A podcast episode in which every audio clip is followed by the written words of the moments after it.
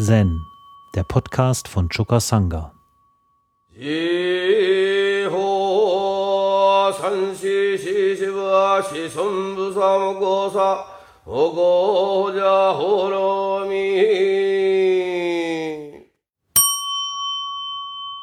Die Vorträge auf dem Sommersession 2015 beginnt Christoph Hartlapper mit einem Beispiel aus dem Hekigan Roku, Fall Nummer 43. Tosans weder Hitze noch Kälte.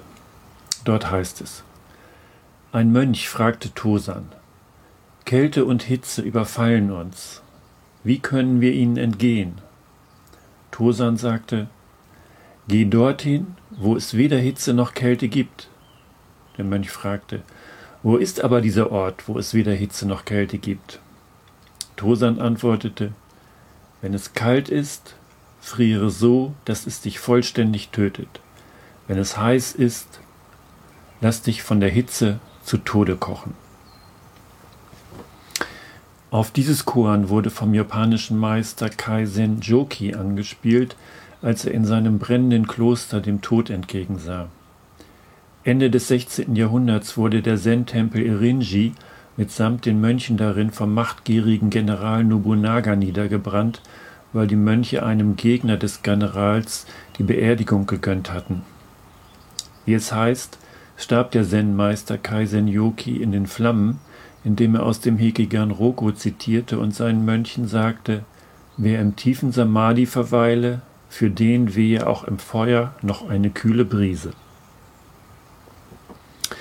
In den Flammen auf dem Scheiterhaufen starb auch, heute vor 600 Jahren, der christliche Theologe und Reformator Jan Hus, der 100 Jahre vor Luther die nach ihm benannte Bewegung der Hussiten auslöste. Jan Hus, so Christoph Hartlapper, der trat für nichts weniger ein als für die Gewissensfreiheit und für den Dienst an der Wahrheit und für Bescheidenheit und Bescheidenheit, für Bescheidenheit einzutreten, für Bescheidenheit der Leute, die unbescheiden leben, das war schon damals ein mehr oder weniger wenig gewertschätzter Akt. Äh, wir haben heute eine ähnliche Situation. Jetzt läuft das nicht mehr so mit Kirche und so weiter. Jetzt läuft das mehr so mit Euros und entsprechenden äh, politischen Auseinandersetzungen, beispielsweise zwischen Tsipras und der EU. Und ähm, da hat sich übrigens die griechische Bevölkerung gestern mit 61 Prozent für ein Nein zu den Sparplänen der Troika entschieden. Was das jetzt für Europa heißen wird, wissen wir noch nicht. Aber eins ist klar, der Tsipras lebt gefährlich. Solche Machenschaften, solche Volkstümeleien und so weiter auf Kosten der Mächtigen und Reichen, die werden nicht so ohne weiteres gewertschätzt. Ja? Und so ist es mit Jan Hus auch gewesen. Er war in gewisser Weise ein Mann des Volkes und er stand zu seiner Wahrheit und er wurde verraten. Er ist nach Konstanz zu diesem Konzil gegangen, um in eine Disputation einzutreten und hatte gesagt, wenn es euch gelingt, die Wahrheit meiner Lehre zu widerlegen, dann bin ich bereit zu widerrufen. Aber wenn es mir, wenn es euch nicht gelingt, meine Lehre zu widerlegen, dann stehe ich dafür ein. Und äh, der Kaiser, der König Sigismund, ein Deutscher, dem es letzten Endes um die Festigung seiner politischen Macht in Böhmen ging, der hatte dem Jan Hus freies Geleit zu diesem Konstanzer Konzil äh, zugesagt.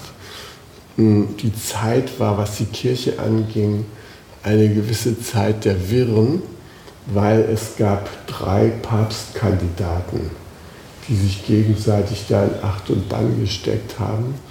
Und von dem einen Papstkandidaten äh, hatte der Jan Hus auch eine Zusicherung, dass er da unbeschadet hinkommen könnte, aber der wurde in der Zeit dann noch schnell selber eingekerkert. Ja. Ähm, kurz und gut, das Kardinalskollegium, dieses Konzil war zu der Zeit, das Konstanzer Konzil war zu der damaligen Zeit die höchste Machtinstanz der Kirche, weil der Papst, den gab es da halt gerade nicht. Ja. Ähm, der Jan Hus hat, ähm, äh, hatte einen Lehrstuhl für Philosophie und war gleichzeitig auch ein katholischer Priester.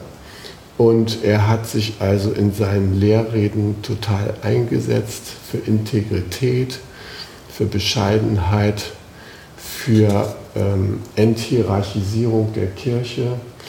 Er sagte, jeder steht, mh, hm, er vertrat, äh, dass die Bibel äh, die einzige Quelle der Wahrheit ist und dass die in der jeweiligen Volkssprache lesbar sein sollte. Damals war ja die nur in lateinischer Sprache oder griechischer Sprache zugänglich. Er selber hat sich auch um eine ähm, Übersetzung ins Tschechische verdient gemacht. Und ähm, er trat äh, für mh, mm, eben dafür ein, dass ähm, der Klerus bestraft werden sollte für die ganzen Sachen wie Ablasshandel und äh, die lebten da, die äh, äh, Kirchenoberen lebten der damaligen Zeit ein frivoles und, ähm, sagen wir mal, feudales Leben, ganz ungehemmt und das einfache Volk sollte dafür zahlen und so. Und Jan Hus trat eben dafür ein, dass der Ablasshandel eingestellt wurde und dass die Leute, die die Kirche in der Kirche irgendwas zu sagen haben, dass die entweder äh, bußfertig sind oder von ihren Ämtern zurücktreten oder eben der Lehre Christi unmittelbar Ausdruck geben durch einen bescheidenen äh, Lebenswandel, wie Christus selber den vorgelebt hat. Ähm, geistig stand er auch unter dem Einfluss von John Wycliffe, das war ein englischer Theologe, der so 1375 ungefähr gelebt hat. Und äh, zu der damaligen Zeit war eine Verbindung zwischen ähm, England und Böhmen äh, gerade en vogue, weil äh, Richard III. eine böhmische Prinzessin geheiratet hatte. Ja? Und dadurch fand auch so ein geistiger Austausch statt und dadurch waren auch die äh, Schriften von Wycliffe hm, nach Prag gekommen. Die Universitätssprache in Prag war Deutsch, ne? Karls-Universität. Äh, die Oberschicht in Prag war auch Deutsch. Der König von Böhmen war auch Deutscher. Und ähm, der Jan Hus hat ähm, mit, seinem, mit seiner Lehre von der ähm, äh, von der Wahrhaftigkeit und von der Integrität und von der Gewissensfreiheit hat er natürlich auch eine Lanze gebrochen für die tschechische Mehrheitsbevölkerung. Ähm, er hat wesentlich dazu beigetragen, dass das Tschechische überhaupt in Schriftform verfasst wurde. Äh, ähnlich so wie Luther, Goethe und andere dazu beigetragen haben, dass das Deutsche überhaupt als Schriftsprache so zur Entstehung kam. So hat der Jan Hus da große Verdienste gehabt. Und ähm, ja, er lehnte das Priesterzölibat ab, weil das sowieso alles verloren war. Ja, und äh, war gegen Reliquienverehrung und so weiter. Und dieser John Wycliffe, der hatte einen gewissen Einfluss, weil er, ähm, England wehrte sich damals schon gegen die Abgaben, die die katholische Kirche verlangte. Und in, was weiß ich, Antwerpen oder sonst wo wurde, wurde prozessiert, sozusagen Vorläufer des Internationalen Gerichtshofs. Äh, da hat äh, dieser John Wycliffe äh, den König von England vertreten im Prozess gegen den Papst und gegen die Ansprüche der Kirche auf äh, Zahlung. Schon damals ging es um Geld, ja. Und ähm, nee, es fand in Brügge statt. Tut mir leid, habe ich eben falsch gesagt. Also, bei in Belgien.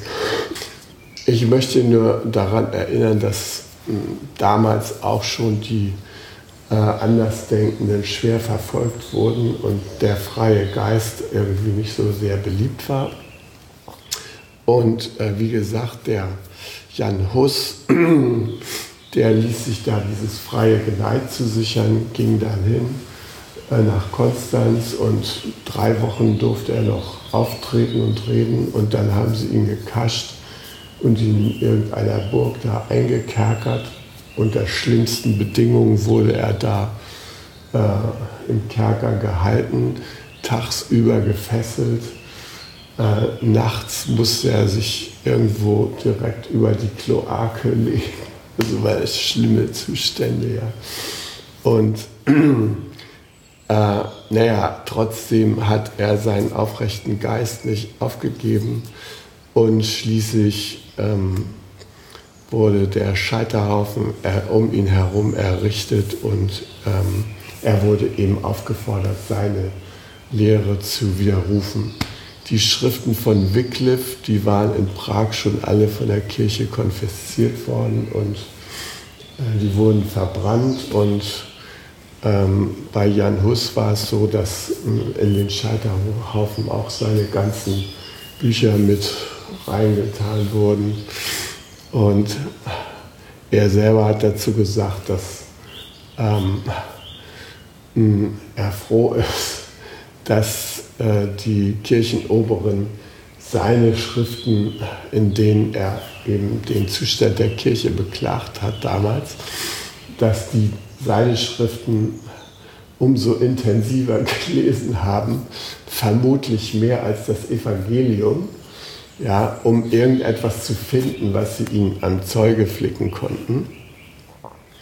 Und ähm, äh, ihm wird äh, die Legende sagen, sagt ihm nach, dass er am Tag seiner Verbrennung gesagt hat, äh, ihr werdet eine Gans braten und aus der Asche wird ein Schwan auferstehen. Ein berühmter Satz von ihm. Und äh, man kann sagen, er hat recht behalten, denn kaum war er verbrannt, dann kam dieser Ansturm und äh, diese ganzen Aufstände der Hussiten und im Grunde genommen war es der Startschuss zur Reformation. Der erste Prager Fenstersturz, der zweite Prager Fenstersturz, wisst ihr ja, war das 1614 oder so, da einige Jahrhunderte später. ähm, damit begann der Dreißigjährige Krieg, auch ein Krieg um Religion und Religionsfreiheit, aber natürlich auch um Fründe und Macht und so weiter. Ich finde, das ist äh, wichtig, dass wir uns an diesen Mann erinnern und dieser Satz, den jetzt der berühmte Abda gesagt hat, für den, der im Samadhi ist, weht auch im Feuer noch ein kühler Wind. Da könnte man sagen, äh, in Abwandlung für Jan Hus, ja, für den, der auf dem Scheiterhaufen steht äh, und in der Wahrheit ist, äh, gibt es noch eine kühlende Gnade, die ihn aufrecht bleiben lässt. Dennoch, während die Flammen da an ihm züngelten, hat der äh, äh, Feldmarschall, der die Fackel an seinen Scheiterhaufen gelegt hat, ihn noch zugerufen, komm, widerruf doch noch, widerruf doch noch, dann kommst du hier raus und so. Aber der war standhaft und hat gesagt, keinen Millimeter. Ja. Ich finde, das ist wert, wo das jetzt 600 Jahre her ist, dass wir uns an ihn erinnern und das, was es bedeutet, eben für Wahrheit einzutreten. Irgendwo wird das auch Thema immer für uns in unserem Leben. Ja? Und irgendwo gibt es Situationen, wo man äh, bei der Wahrheit bleiben muss, auch wenn es einem zum Nachteil gereicht. Also dieser König Sigismund, der hat sich ja als Pflaume erwiesen, der wurde von zwei katholischen Lehrern sofort bedrängt und die haben ihm gedroht, dass ähm, er seine Macht da in Böhmen verlieren wird, wenn er diesen äh, Geleitbrief aufrechterhält zugunsten von Jan Hus und der ist dann eingeknickt und dann nahm da das Schicksal seinen Lauf. Hm, ich persönlich erinnere mich an eine Situation in meiner Anwaltszeit. Ähm, in meinem ersten Anwaltsbüro, da hatten wir ähm, so verschiedene Grundsätze, so ethische Grundsätze, was wir nun übernehmen an Mandaten und was wir nicht übernehmen. Und äh, wir hatten so eine kurze Formel, also wir vertreten keine Vermieter, wir vertreten keine Arbeitgeber und wir vertreten keine Vergewaltiger. Ne? Und ähm, na, dieser Maxime sind wir auch treu geblieben. Also verschiedene Vermieter habe ich nach Hause geschickt, die mich beauftragen wollten, ihre Vermieter da, äh, ihre Mieter rauszuklagen. Und ähm, verschiedene Arbeitgeber desselbigen gleichen. Und ähm, ich weiß noch, dass ich mal in, nach Lingen in Knast gefahren bin. Da war ich wegen einer Drogensache, den habe ich ja irgendwie vertreten. Und da hatte mir irgend so ein Drogen, so ein anderen, anderes Mandat dazu geschanzt. Das hatte auch was mit Drogen zu tun, aber gleichzeitig hatte es auch, war das verbunden mit dem Vorwurf der äh, sexuellen Nötigung oder Vergewaltigung. Und äh, damals bin ich, habe ich dem schon gesagt, ich weiß nicht, ob ich äh, dich da vertreten kann. Auf jeden Fall bin ich zu der äh, Person gefahren, die da irgendwie ähm, betroffen war. Und eine Frau Judas habe mit ihr gesprochen und die hat mir dann Umstände erzählt, wo mir sofort klar war, also äh, ich vertrete den auf keinen Fall. Und gleichzeitig begegne ich da auf dem Flur zu ihrer Wohnung so einen Oberdrogi und Dealer, den ich schon lange vertreten hatte, einen gewissen Rüdiger. Und der rief mir dann zu, hallo, komm doch rein wir sitzen hier gerade so gemütlich zusammen. Ja, und dann steckte ich da meine Nase in das Nachbarzimmer rein. Da war die Längericher Drogenszene versammelt und rollten gerade die äh, Haschischkugeln in Haschischöl getaucht zwischen ihnen und allein von dem Rauch, der da herrschte, musste ich schon aufpassen, dass die auf der, auf der Stelle stoned war. Ich bin ja da raus und gedacht, tschüss noch so. Bin wieder raus und dann mit meinem Lader da äh, nach Hause gefahren und, und unterwegs habe ich mir gedacht, mein Gott, also das ist ja wirklich ein Wahnsinnszeug, was die sich da reinpfeifen. Ich bin also so halbwegs äh, sicher nach Hause gekommen ähm, zwischendurch war ich in der Verfassung, dass äh, irgendwie sich mein Steuerrad so total warm und heiß anfühlt. Ich traute mich das kaum anzufassen, weil von der Heizung, die da, Heißluft, die da rauskam, kam es mir so vor und außerdem kam ich mir so schnell vor, wurde aber ständig von LKWs überholt und so. Also es war eine pikante Fahrt. Und ich bin da, als er schließlich zu Hause ankam, habe ich drei Kreuze gemacht. Meine damals noch kleine Tochter Anna in den Arm geschl geschlossen und war froh, dass der Heile wieder zurückgekommen war. Naja, und ähm, also in meiner Anwaltszeit, als ich umgezogen war in mein neues Büro, ähm, gab es einen neuen Fall, der mir angetragen wurde. Und zwar hatte ich einen Nachbarn, Reinhard. Ich wohnte seinerzeit in Bremen in der Gleimstraße neben dem Frauenbuchladen. Das war sowieso so ein etwas heikler Wohnort, weil ähm, meine Frau Mechthild war eine Oberaktivistin in der Frauenszene und gleichzeitig ähm, äh, haben wir damals genutzt, dass man ja sich persönlich weiterentwickeln konnte mit Hilfe von tiefen psychologischen Maßnahmen. Und sie war, gehörte zu dem erlauchten Kreis, die bei Jack Ehling Marathons mitmachten. Ich war damals noch nicht so weit. Und eines Tages kam sie aus dem Marathon zurück und da wurde auch körperlich irgendwie miteinander umgegangen. Jedenfalls hatte sie so ein Pfeilchen. Ja. Und ähm, ich ging also vom Supermarkt die gemeinsame Einkaufstasche tragend da durch die Friedrichstraße, wie die heißt, ja, der die Gleimstraße abgeht, äh, so auf Höhe des Frauenbuchladens. Ja. Und alle stürzten natürlich raus, ja, fingen schon an, mich zu umzingeln und so. Und, und Mechtel sagte dann, ähm, Nein, er war es nicht, ganz bestimmt nicht. Ich sag's euch, er hat damit nichts zu tun. Und dann sagten die so ganz höhnisch, ja, das sagen die Frauen alle.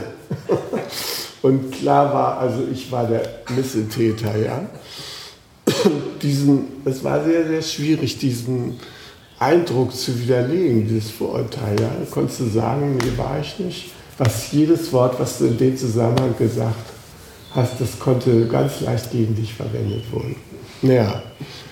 Und nun, diesem Vorgang folgte nun noch eine Krönung, nämlich dieser Reinhard, das war ein Mann, der eigentlich auch eine frauenfreundliche Gesinnung pflegte und selber eine Freundin hatte, die in der Frauenbewegung aktiv war. Und der wohnte unter dem Frauenbuchladen. Ja? Und ich wohnte irgendwie zwei Häuser weiter neben dem Frauenbuchladen. Kurz und gut, dieser Reinhard Zimmermann, äh, Reinhard, der kam also eines Nachmittags zu mir ins Haus ja, und sagte, Christoph, du musst mir unbedingt helfen, ich werde hier gelünscht. Ähm, in der Notrufgruppe gibt es eine Österreicherin, die seit einigen Wochen hier in Bremen ist und die sich im Frauenhaus gemeldet hat, um da aktiv zu sein. Und äh, die Frau hat äh, mich beschuldigt, sie vergewaltigt zu haben. Ja? Die Sache stimmt nicht und ich weiß nicht, was ich machen soll. Ja, das war nun also so ein Vorwurf. Ich kannte den Mann und habe ihm das nicht zugetraut. Ja. Aber ich habe jetzt erstmal versucht, mit meinen Mitteln irgendwie zu recherchieren. habe also mit der Frau gesprochen. Und dann habe ich mit Mackie gesprochen, meiner Frau, was die dazu meint. Ja. Und die sagte, ja, ich weiß nicht, ich glaube, du musst ihn vertreten. Ja. Ähm, wenn er zu so einem normalen bürgerlichen Anwalt geht, das nützt dir gar nichts. Ja. Der vertritt ihn da und womöglich wird er freigesprochen, aber es nützt nichts. Es muss ein Szeneanwalt sein. Und hat mich darin bestärkt, das Mandat zu übernehmen. Ich war eigentlich, hätte ich es lieber nicht gemacht, ja, aber ich dachte, also wenn etwas zur Rehabilitierung dabei trägt, dann wenn ich das mache. Ja. Gut, also habe ich angefangen zu recherchieren. Ich habe die Frau interviewt, ich habe ihn lange interviewt, ich habe seine Freundin interviewt. Es stellte sich heraus, seine Freundin war für 14 Tage nach Berlin gegangen und er hatte mit dieser ähm, Neuzugang aus Österreich da so eine One-Night-Stand, ja. Und die hatte sich gehofft, dass daraus mehr würde und er hat das aber abgelehnt. Da gab es so einen merkwürdigen Vergewaltigungsbegriff in der damaligen Frauenszene. Danach war, konnte auch, wenn man sich eingelassen hatte auf jemand, ja, ähm, und mit dem geschlafen hat, wenn das nachträglich, weil die Erwartungen, die daran geknüpft wurden, sich als unfreiwillig herausstellte, konnte das als Vergewaltigung definiert werden. Es war so eine merkwürdige Szene-Definition von Vergewaltigung.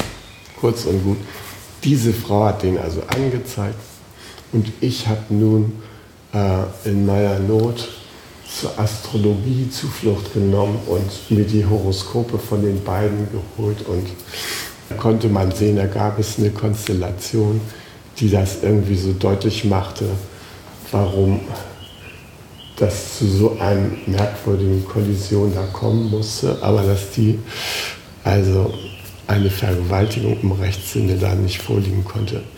Also habe ich mich entschlossen, das Mandat zu übernehmen und die Folgen für mich waren in gewisser Weise verheerend. Also, mein Büro wurde demoliert mit schwarzen Sachen.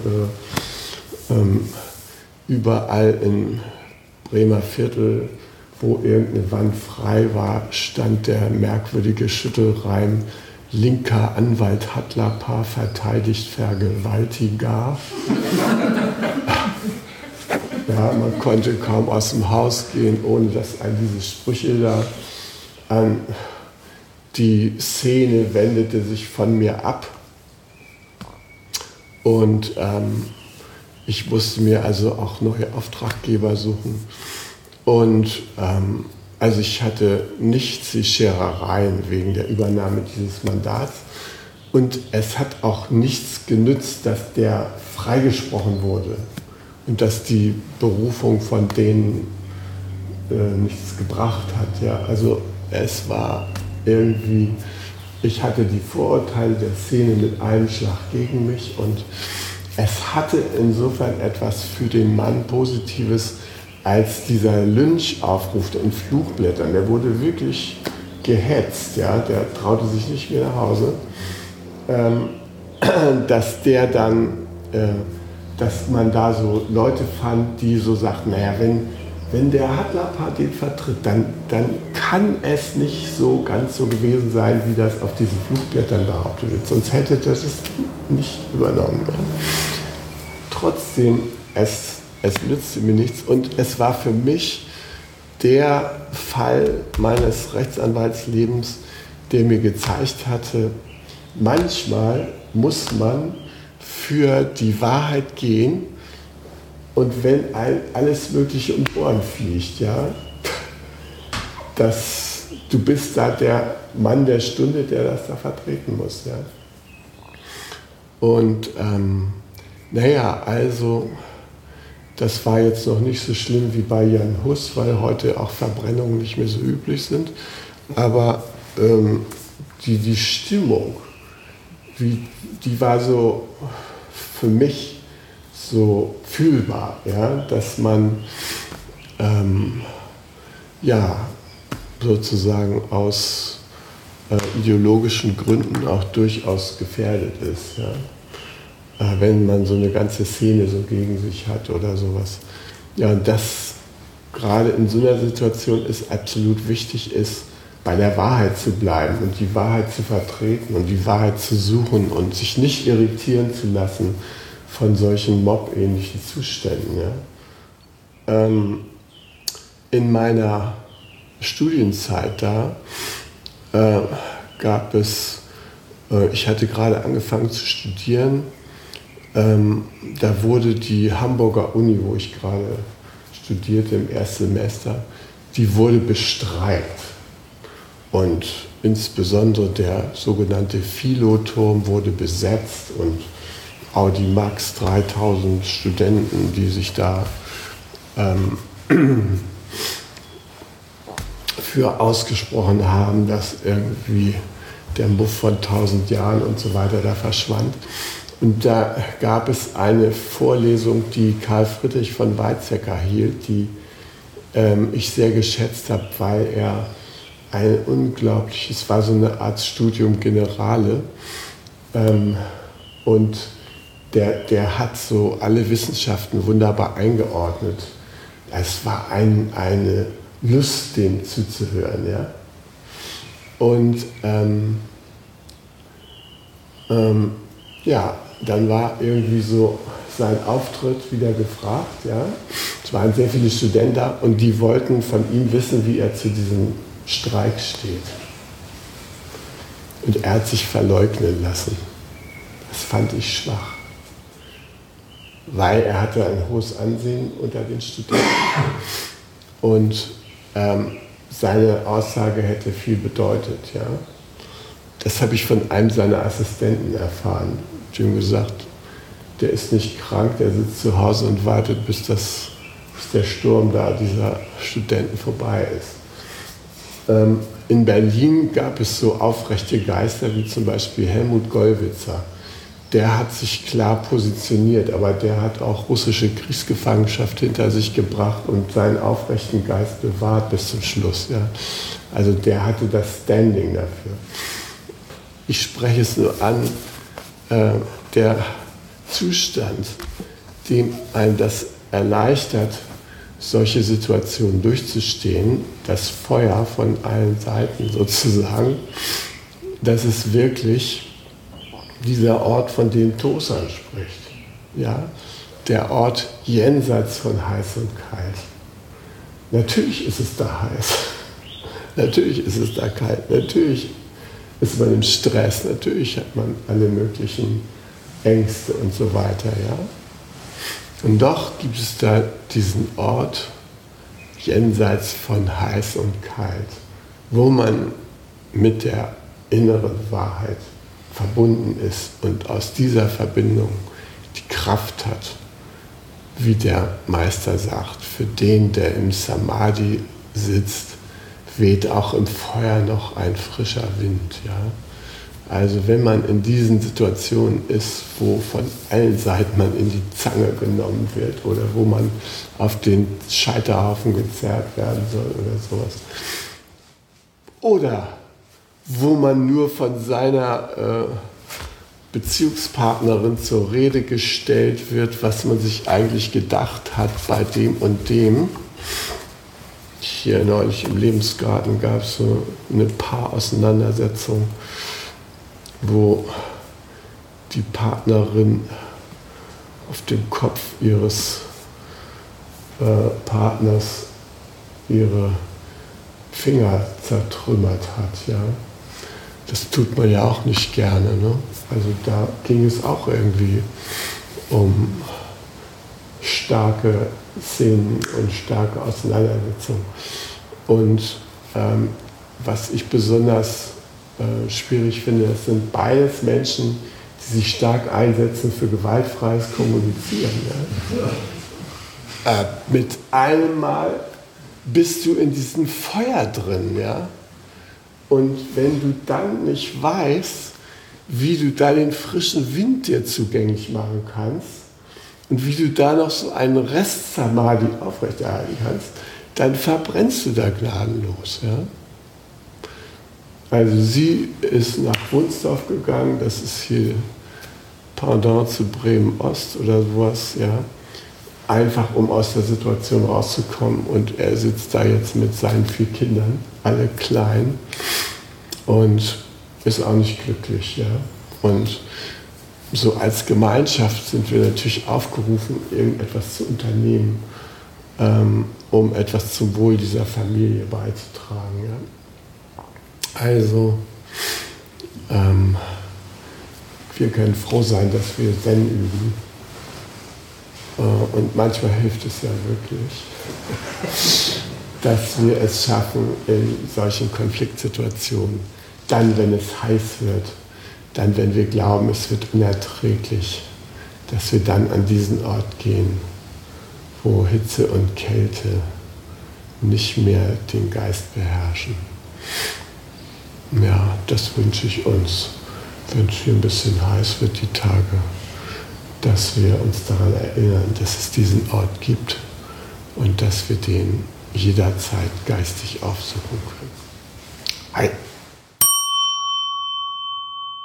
Zen, der Podcast, ist eine Produktion von Chokasanga e.V. in Kooperation mit dem Podcaststudio Paderborn.